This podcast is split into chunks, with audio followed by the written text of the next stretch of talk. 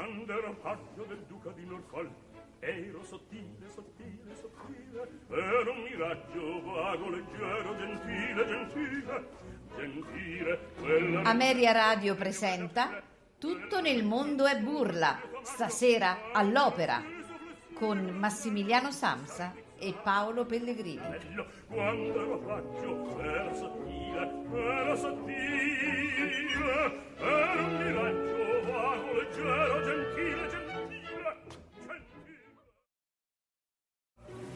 La rivedrà nell'estasi raggiante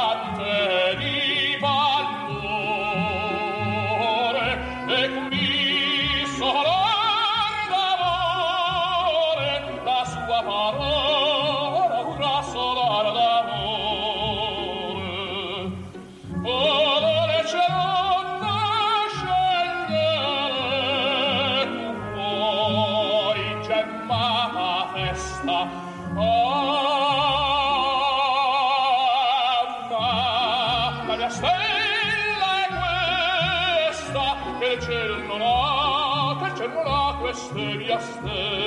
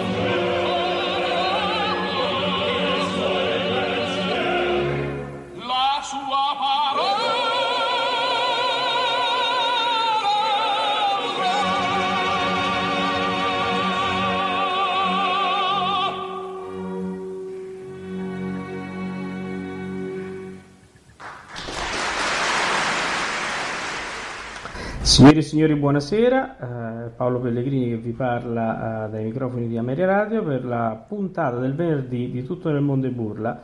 Saluto Massimiliano. Buonasera, buonasera. Allora, come avete capito dal primo brano mandato in onda, stasera parliamo di Un ballo in maschera di Giuseppe Verdi.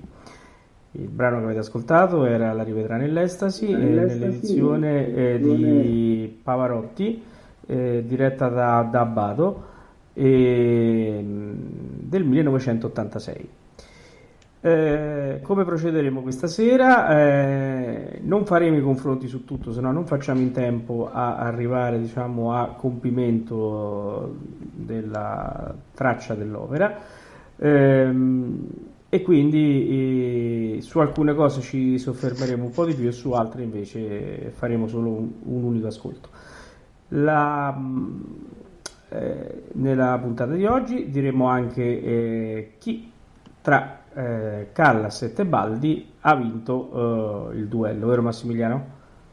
Sì, certamente abbiamo fatto il duello la puntata scorsa, la prima, la prima puntata del duello che vorremmo portare avanti facendo confrontare varie eh, voci del passato, preferiamo utilizzare quelle del passato perché siamo vinilici, abbiamo detto, Eh, certo. vogliamo sentire il passato e, e quindi ecco durante la puntata diremo anche come è andato questo sorta di sondaggio concorso eh, per non possiamo dire nuove voci liriche assolutamente Oh, una cosa importantissima eh, è che ci sarà anche il nuovo caccia all'opera. Eh, Un po' diverso Un po' diverso, abbiamo un po' cambiato un po'. diverso, molto più semplice secondo me. Massimiliano, siamo stati troppo buoni. Eh, non lo so, questo, questo starà a- ai nostri partecipanti, ascoltatori partecipanti, stabilirlo se, sarà, se è così semplice o, o no. Comunque, stasera abbiamo voluto provare una modalità nuova, perché insomma ne potremo provare anche altre in futuro. Poi, insomma, non sveliamo niente ora, No, no, avanti, nel corso eh. della trasmissione quando cominceremo a dare i primi indizi. Sono Ah, sempre degli eh, certo, indizi, però indizi, certo. sono indizi. Stesse regole, stessi libri, un po' diversi. C'è già chi ci, chi ci insulta, comunque va bene. Ok, va bene. Ma- ma- Noi siamo qui per essere insultati. Ecco, il nostro mestiere è questo. Senti, eh, vuoi cominciare a dare un'idea del, no? del ballo in maschera? Eh, La Maschera è un'opera molto interessante per diversi aspetti. Innanzitutto cominciamo a dire che è stata eseguita per la prima volta al Teatro Apollo di Roma il 17 febbraio del 1859. È un'opera che doveva essere inizialmente eh, rappresentata a Napoli, eh, poi arrivò a Roma, ma nel frattempo eh, Giuseppe Verdi e, i suoi, il suo librettista che è Antonio Somma eh, ebbe diversi pro- problemi, diversi problemi con eh, la censura, con la censura borbonica quando l'opera doveva andare in scena a Napoli.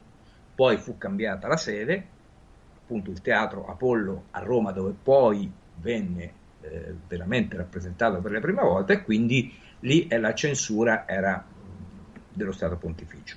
Oh, e in questo, su questo diciamo era da, da dire che eh, Somma aveva offerto a Verdi di, eh, di lasciare anche Roma per non depredare diciamo, il, eh, il libretto e di portare l'opera a, a Milano. Ma siccome Verdi voleva fare il dispetto a Napoli, voleva fare diciamo, la prima alle porte eh, di Napoli, eh, Verdi eh, diciamo, eh, cedette alla censura per eh, fare questo dispetto ai, diciamo, ai napoletani. Esatto. Comunque, eh, sin dal titolo fino ad arrivare ad alcuni nomi dei personaggi, eh, ma lo stesso librettista che all'inizio eh, era previsto Tommaso Anoni, non Somma, però ecco, l'opera viene da Eugene Scribe, che era Sì. il Gustav III, Sì, quindi l'opera poteva essere o Gustavo III o una vendetta in domino sì. poi fu cambiata fino ad arrivare ad Adelia degli Adimari e poi una festa da ballo in maschera divenuto, divenuto poi alla fine eh, eh, un ballo in maschera. I protagonisti ovviamente eh, il Riccardo dovrebbe essere il re, ma il re non poteva essere, deve essere eh, Gustavo III, re Gustavo III. Quindi questo non poteva essere perché ovviamente andare ad oltraggiare perché alla fine poi viene ucciso per mano di suo, di suo amico no?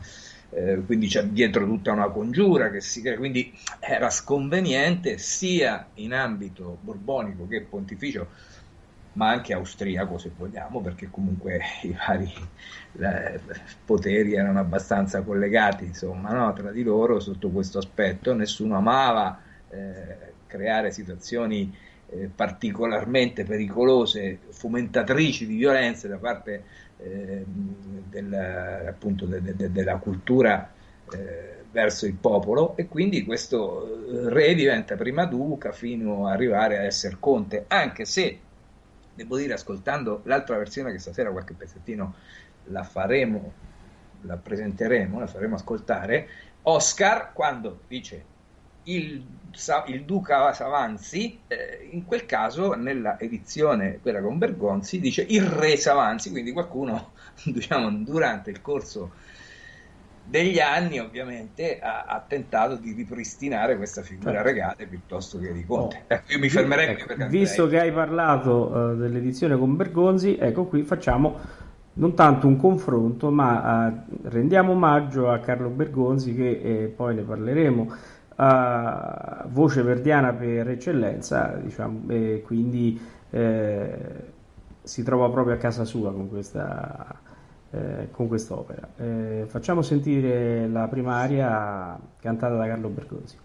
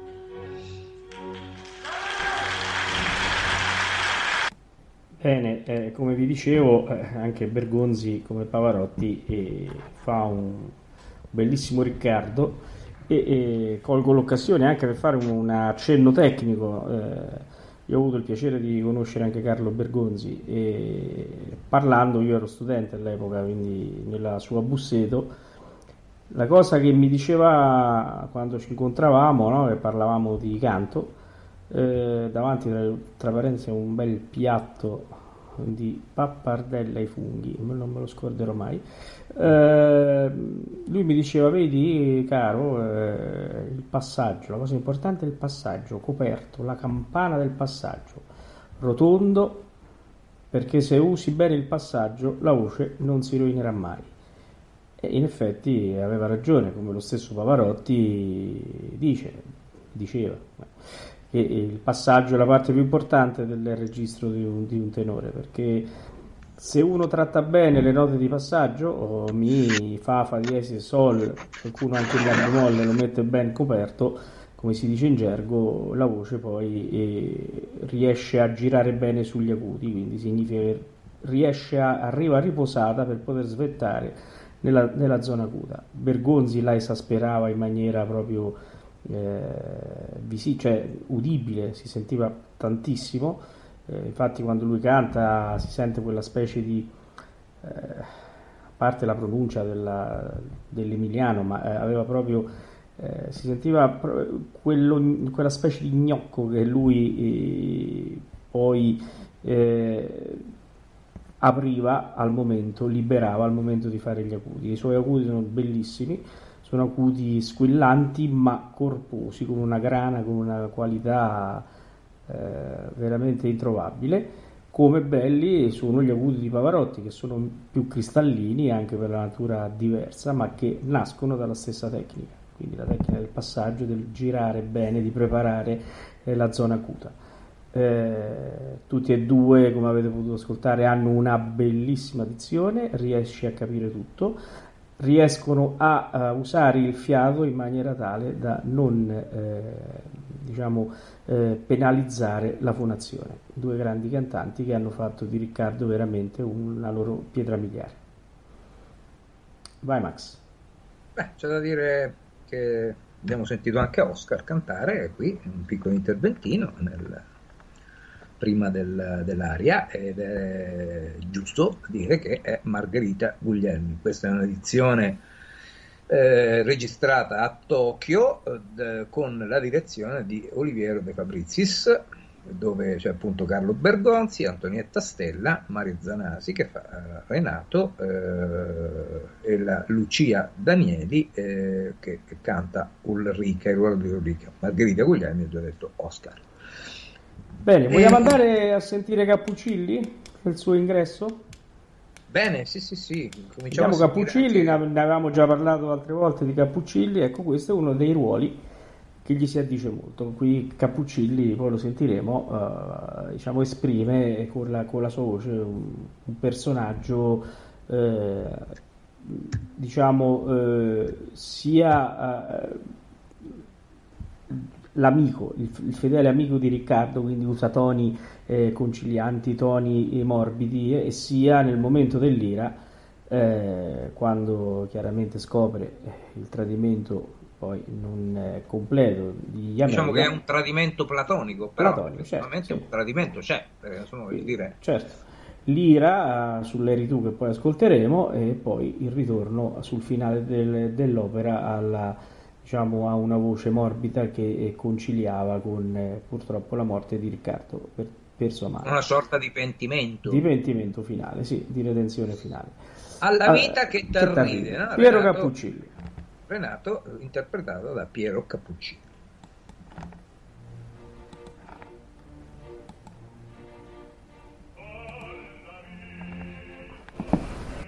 Cacchio, questo è basso.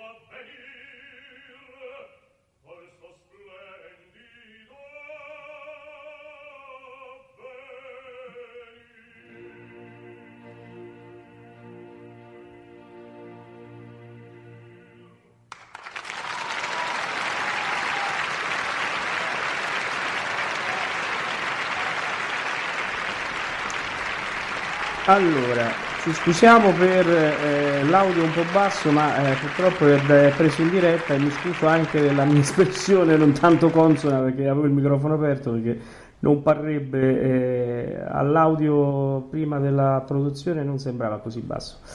Eh, bene, eh, allora ehm, avete sentito un Cappuccilli in grande forma che il pubblico insomma riconosce con un bellissimo applauso.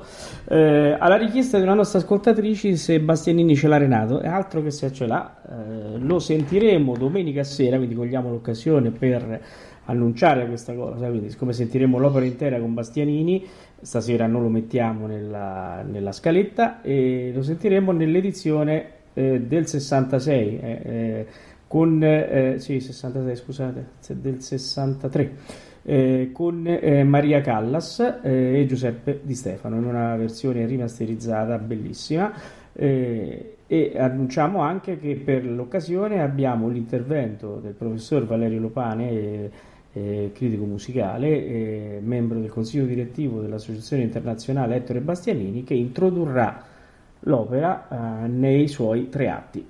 Ehm, allora, Massimiliano, dicevamo che volevamo sentire anche Oscar, vero? Sì, io farei ascoltare anche Oscar perché è il sec- secondo soprano, inteso un po' come nella Turandot, no? che abbiamo eh, certo. il, il, soprano drammatico e il soprano di... Va bene, la Turandot è un lirico, qui è un eh, soprano di coloratura maggiormente, no?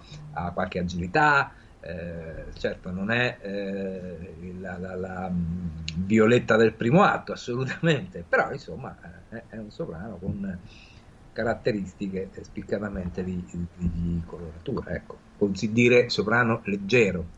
Certo. L'ascoltiamo eh, nella edizione questa di, mh, mm, diretta dal maestro Claudio Abbado ed è eh, interpretata da Magda Nador, un soprano, di, un soprano ungherese eh, che non è stata poi molto presente diciamo nei cartelloni italiani. Insomma non è ecco stato un soprano di eh, primo primissimo livello.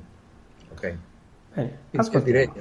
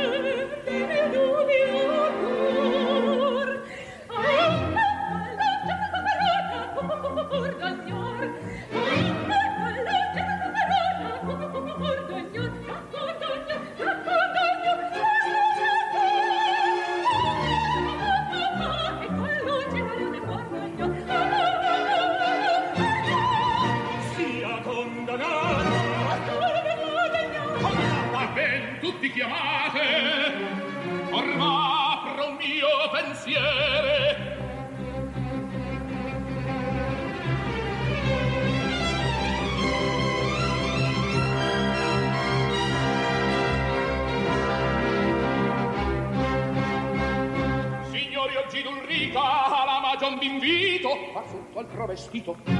Io la sarò camper camper si vuoi gustar la scena il non è prudente. La prudente c'è la prudente con me di piacer era fissa al lui di potria. Qual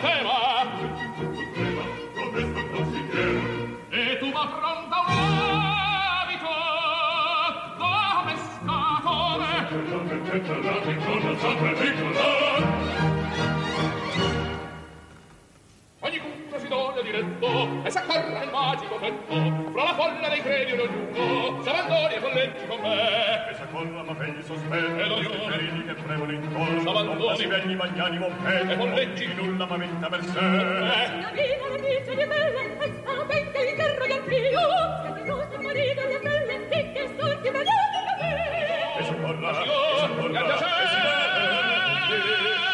Dunque signori aspettomi signori aspettomi. Iconito aspettomi. Iconito alle tre.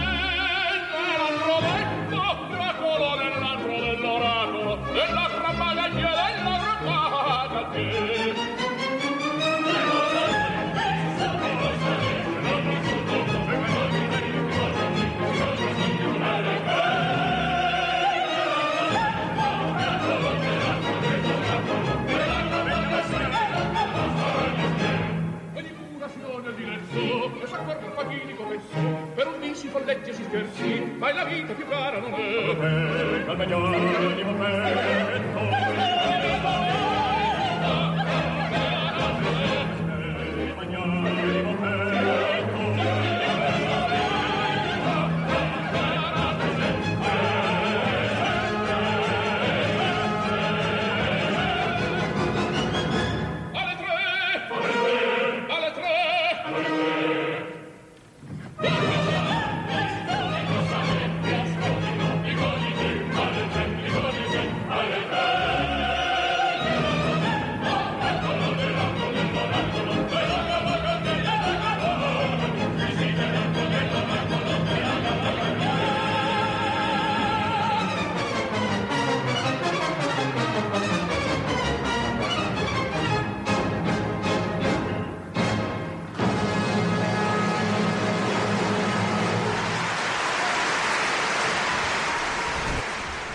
Come giustamente le nostre ascoltatrici stanno dicendo che eh, prima adesso vanno da Urriga e poi vanno all'orrido campo, quello di Sandro Ciotti, che è quello del, eh, dell'indizio. il famoso orrido Eh, campo l'orrido campo Ciotti, dell'indizio. E esatto. quindi siamo arrivati a...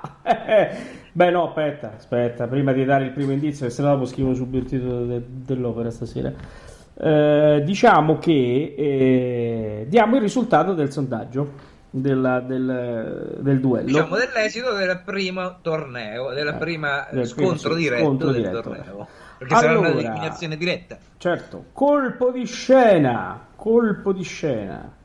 I numerosi voti ricevuti vanno a il soprano. Vuoi fare tu il tamburo? Zzz, no, niente. Zzz, Renata Tebaldi con il 17%. Quindi vince Maria Callas con l'83% delle preferenze. Quindi sarà passerà alla fase successiva la signora Maria, Maria Callas. Callas, ecco. Sarà soddisfatta e contenta. Immagino. Sì. Potremmo dire che eh, la Tebaldi vince solamente nel Mefistofele con il 66-77%, eh, mentre per il resto vince sempre Maria Callas e quindi ecco qua eh, abbiamo Quindi abbiamo la prima cantante soprano che passa il primo turno eliminatorio. Ora proseguiremo, eh, certo, vi diremo quando sarà, ci sarà la prossima di sfida, quando si Certo. avrà la prossima di sfida e non so, forse faremo un- due bassi Paolo, visto che i bassi fino a questo momento, da quando abbiamo iniziato la quattordicesima puntata di questa trasmissione, sì. ma finora i bassi non li abbiamo presi molto in considerazione. potrebbero essere Quindi i bassi, sì. quindi io lancio questa idea di Certo. provare a fare uno scontro fra titani, perché Oh, poi con i certo. bassi bisogna andare su repertori molto freddi, Certo, nel senso eh, Boris assolutamente Godunov, diciamo della- dell'Europa dell'Est. Potrebbe anche essere dell'opera che dovremmo fare no? indovinare stasera. Che ci sai? Eh, sì, sì, sì, Eh, eh, c'è un bel sì. ruolo di... Eh, ma è, ruolo è quasi, basso. è quasi il protagonista. È, è quasi il protagonista, certo, certo. certo, Facciamo, allora, senti, già che ci siamo, facciamo sti il primo indizio, almeno già scoprono l'opera e via. Però va? eh, dicia- diciamo che la, novi- la novità di questa sera, cioè del, Sì, del- certo, proviamo vai. a fare un esperimento. Posso andare, posso Vai, vai, vai. Eh, beh, vai, perché se hai voluto essere buono, eh, il buono è Esatto. lui. Questa, questa sera facciamo questo tipo di prova. I cinque indizi, tre stasera e due che andranno sul sito, non rimandano all'opera intesa, nel senso sentiamo, abbiamo sentito la volta scorsa la canzone Bandiera Gialla, quindi una discoteca di Rimini, Rimini ci rimpalla, la Francesca da Rimini, eccetera, eccetera. No, questa sera e nel sito metteremo tre frammenti di pochissimi secondi, anche una frazione di secondo, perché sennò eh, speriamo, di quest'opera. Posso dire che sono in ordine cronologico, nel senso drammaturgico, cioè l'opera si svolge e questi sono in opera e in ordine di esecuzione. Non, non li abbiamo sparsi così sarebbe stato un pochino più complicato. Quindi noi andiamo col primo indizio vediamo, aguzzate le orecchie e poi vediamo, ovviamente non sono tutti della stessa aria, sono presi da più parti all'interno dell'opera. Ecco. Vedi che è stato se è lui il buono? Ecco, sapevo io. Si va.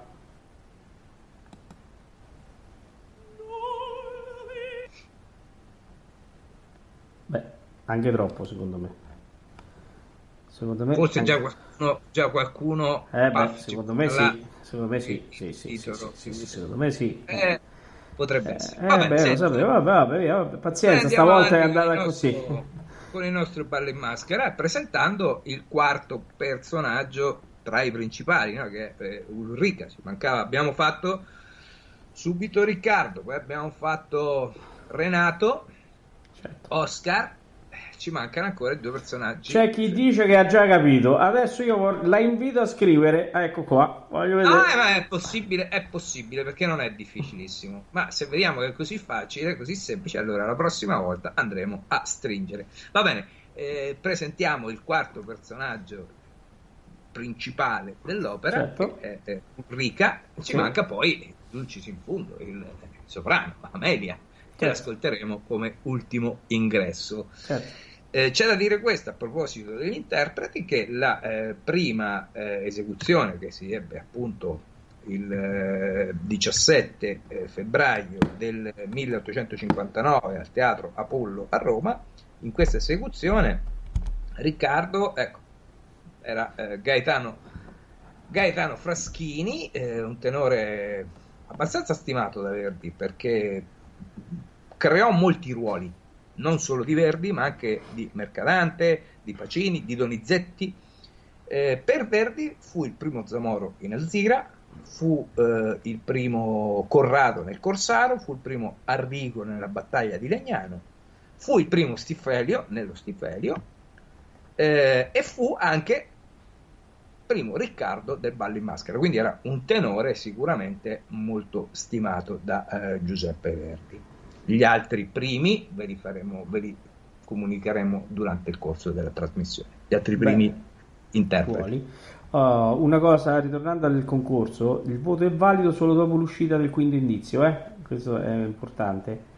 Quindi Certo. se anche scrivono la mail, anche se ci azzeccano, eh, questa sera non è, eh, non è valido perché dobbiamo dare la possibilità a tutti gli ascoltatori che l'ascolteranno anche in podcast di votare con lo stesso, diciamo, eh, possibilità che hanno gli ascoltatori in diretta. Quindi eh, l'ultimo indizio, ve lo ricordo, sarà messo in linea dopo le 21 di lunedì. Il, il quarto indizio sarà messo domenica in mattinata e, e l'ultimo lunedì. Bene, allora Benissimo. andiamo con Ulrica. Con Ulrica, l'aria di Ulrica. eh,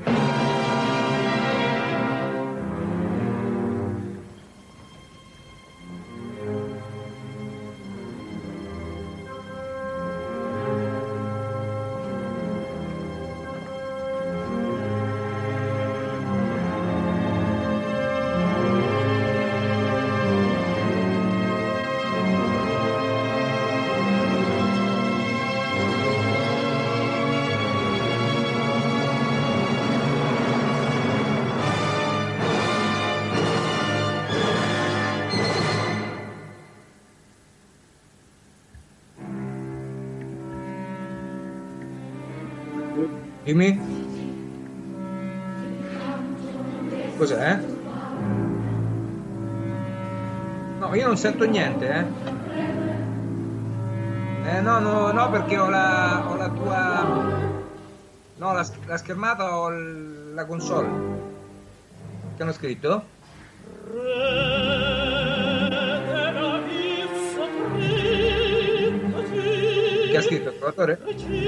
Chi ha scritto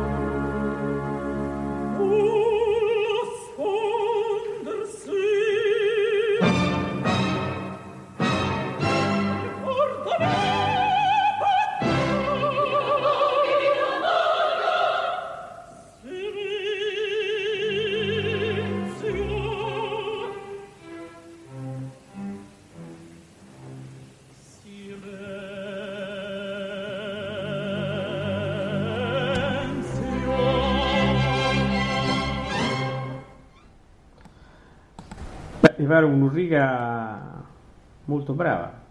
Sì, non l'abbiamo presentata, era la russa Ludmilla eh, Shemchuk, eh, quindi una ottima, un'ottima voce da mezzo, mezzo contralto anche, eh, questo, questo ruolo è un ruolo abbastanza bivalente. Sì, devo dire che um, c'ha un bel suono, una- una, bella, ha una voce molto pastosa, eh, molto morbida, non tagliente come per esempio una Barbieri, ma bene, mi, è piaciuta molto.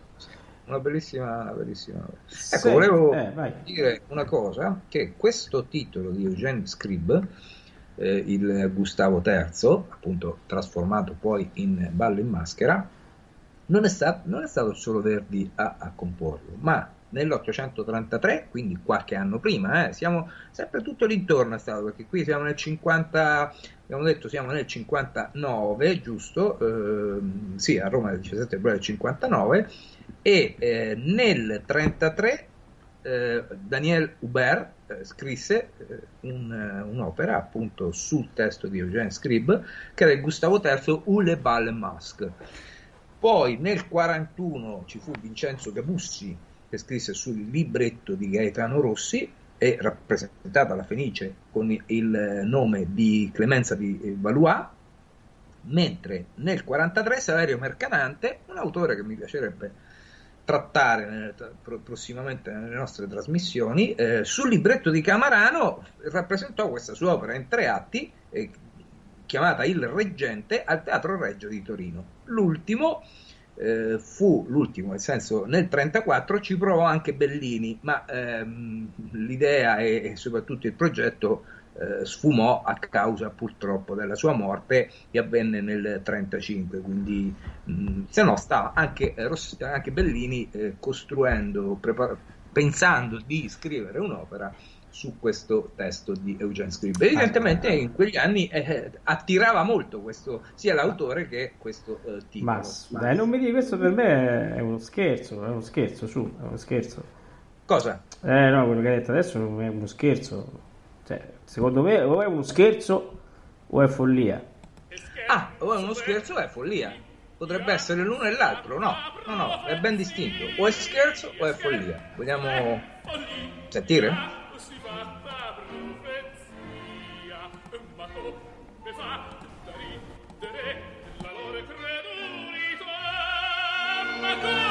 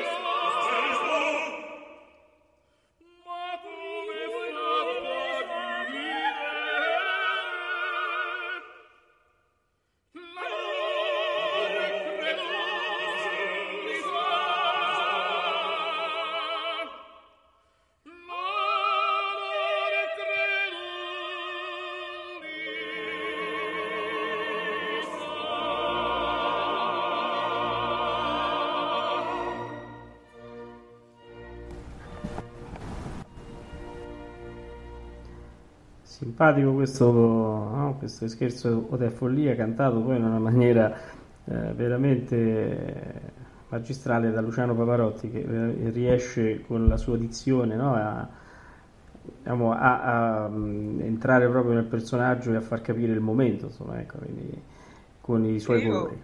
volevo aggiungere un'impressione, perso- una mia idea personale. Sì. Questa è un'opera piena di contrasti, di colori. In che senso?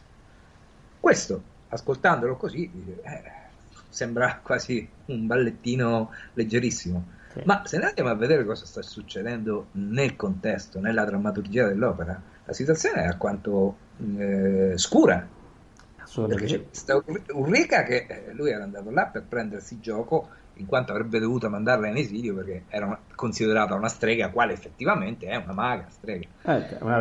Lei predice, anzitutto dice: Guarda, tu non sei un pescatore, lui andò travestito, Riccardo, no, tu non sei un pescatore, tu sei un nobile. E quindi lì già salta qualcosa. E dice: Guarda, verrai ucciso dal primo che ti stringerà la mano. Allora lui per sfidarla, eh, dai, dai, dai, chi è che mi dà la mano? No? E tutti Certo. quanti che la ritirano proprio perché temono questa Certo. sorta di, diciamo, di premonizione, no? E lui continua, ma no, ma datemi la mano. E, e dice, ma mi, mi viene da ridere per la loro credulità.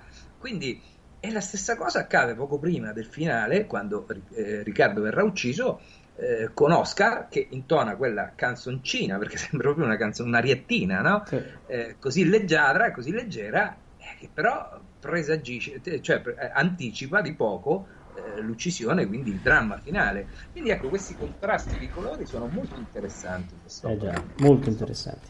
Oh, però adesso ho ricevuto una telefonata eh, che dice: Ma scusatemi tanto, ma questa si chiama Ameria Radio? Eh, perché? E Amelia dove sta? Eh, eh, infatti, è questo, noi, noi l'abbiamo tenuta, come si suol dire, in ghiacciaia per tirar fuori Per fare ora, il dolce, insomma, ecco sì. Ecco. nel suo splendore eh, la nostra Amelia di questa sera, Lechner, eh, Gabriele Lechner, Gabriele è, tede- è austriaca, quindi eh, il nome non gli inganni, non è eh, Certo. un tenore, è un soprano. Certo. Insomma, famosa cantante Lechner, eh, l'ascoltiamo in una delle aree più famose, quella appunto di Sandro Ciotti, nel, nell'indovinello, nel recitativo eh, ed aria, eh, appunto, l'orrido campo. Andiamo.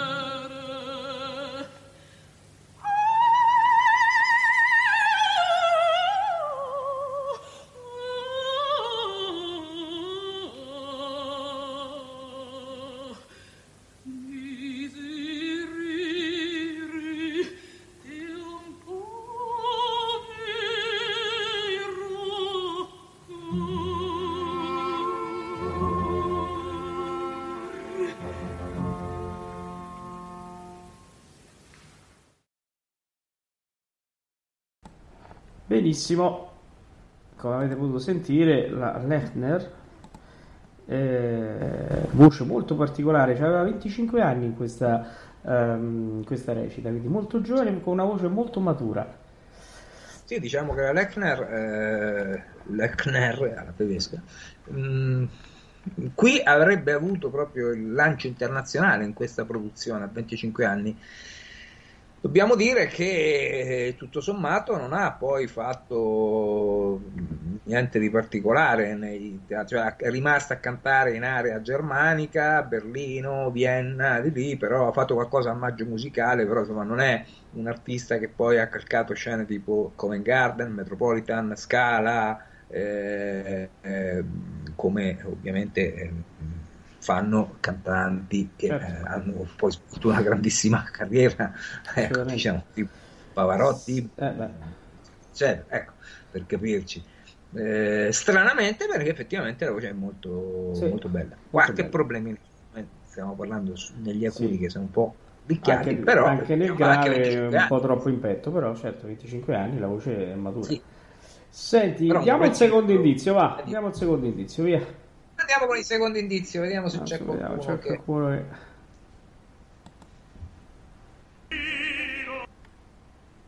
Eh, se non è chiaro questo... Vabbè, oh, quanto sei stato buono stavolta! Eh, sono stato buono perché sai, all'inizio siamo buoni, siamo buoni all'inizio, ma eh, poi, poi Senti- vedrete, vedrete, vedrete, vedrete, vedrete. Direi una cosa, facciamo sentire un pezzetto del duetto Te Gusto tra la Lechner e Pavarotti, eh, direzione di Abbado dell'86, e poi andiamo avanti diretti con eh, eh, l'Eritù, perché ci abbiamo Sì, due perché interessanti. siamo- sì, siamo, Siamo già... 10, sì, dobbiamo, sì. dobbiamo accelerare un po'. Tanto quest'opera, vuoi ricordarlo? La Sì, ascolteranno tutta nell'edizione-. Certo, Callas Bastianini di Stefano. eh, mi correggo, prima ho detto una, una stupidaggine, non la vorrei dire, ma è, è l'inaugurazione del 57 alla Scala, il 7 dicembre del 57 alla, alla Scala, di prima ho detto il 63, mi sono sbagliato. Eh, adesso ascoltiamo un pezzetto del, del Te Questo.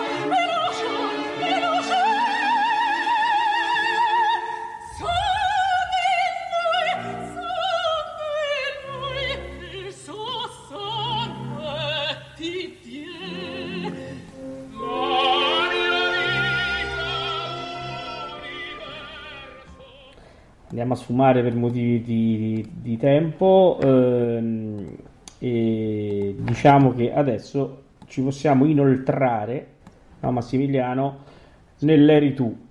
Eh, ne faremo sentire uno intero sicuramente eh, quello con Cappuccilli. E sì, poi sì, magari sì, faremo sentire un pezzo di un altro che, a cui sono molto legato. Andiamo.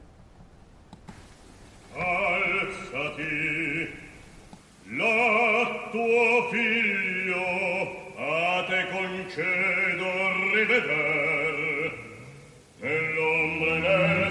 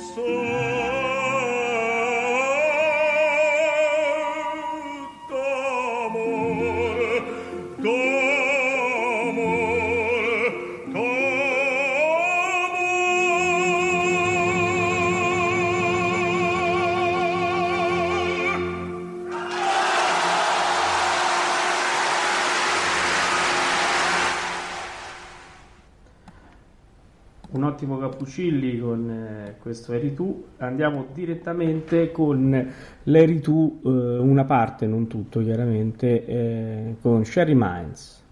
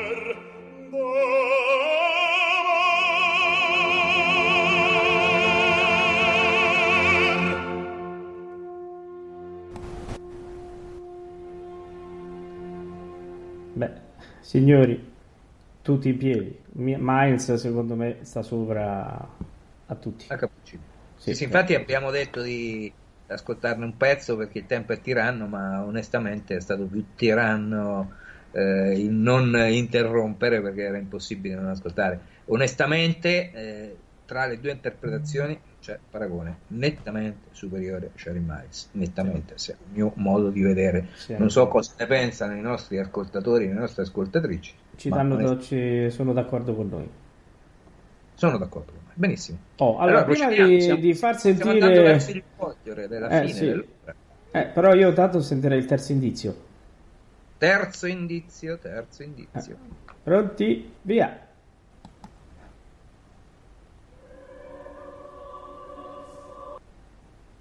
Ma quanto sei stato buono stavolta? Guarda, io lo cambierei. Oh.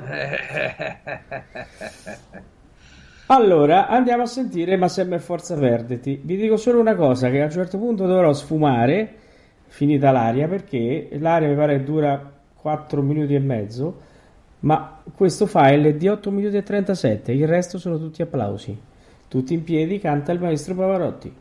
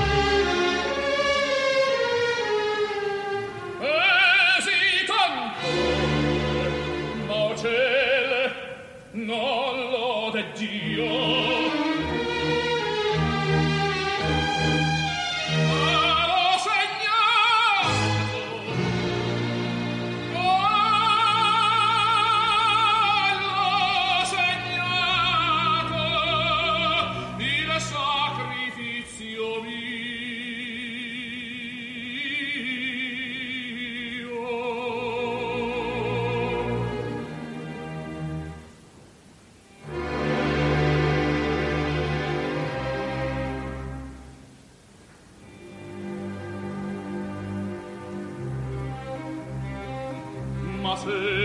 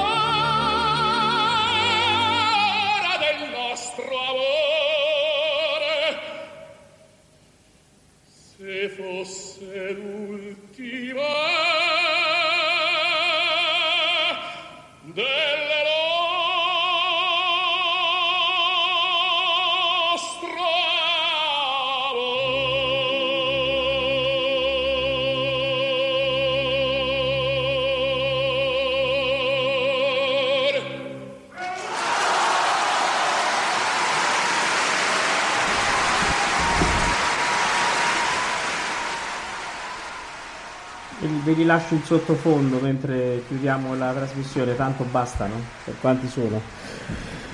Cioè, veramente da brividi. Il grande Pavarotti. Questa Il ballo in maschera era una delle opere di, di Pavarotti. insomma. Assolutamente sì, era il suo, qua non dico il suo su cavallo questa- di battaglia, ma ne ha fatti tantissimi. anche- Sì, c'era eh, un ballo in maschera è sicuramente una delle sue opere. Delle- Bene Massimiliano, allora salutiamo i nostri ascoltatori con il finale dell'opera proprio, no? Con eh, Sì, il coro finale, gli ultimi minuti. due minuti e mezzo, il coro finale, tenore, sentiamo ancora Luciano Pavarotti Certo. eh, che, che va a chiudere questa trasmissione. Diamo appuntamento a tutti a domenica sera dove potranno ascoltare i nostri radioascoltatori e radioascoltatrici l'integrale del eh, integrale, cioè l'opera intera. eh, a che ora eh, Paolo Alle ricorda? 21 all'interno dell'opera, eh, eh, l'edizione del 57 con Bastianini, Callas e Di Stefano, era l'inaugurazione della Scala il 7 dicembre. Eh, ascoltatela bene che c'è l'introduzione del professor Lopane che è veramente interessante perché svela anche qualche retroscena veramente toccante su Ettore Bastianini che poi mh, torneremo ad affrontare in altre situazioni ma intanto avrete un piccolo assaggio allora Massimiliano mentre- dobbiamo dire introduzione ad ogni ad ogni atto quadro. certo ad ogni altro quadro sì, e- scandirà, scandirà l'intera esecuzione di sì, questa e già lo ringraziamo eh, per questo suo regalo Bene, eh, andiamo con il finale dell'opera e noi diamo appuntamento quindi a domenica e poi a martedì. Intanto pensate agli indizi, eh, non cominciate a dire che dalla prossima volta saremo più duri. buonanotte Buonanotte.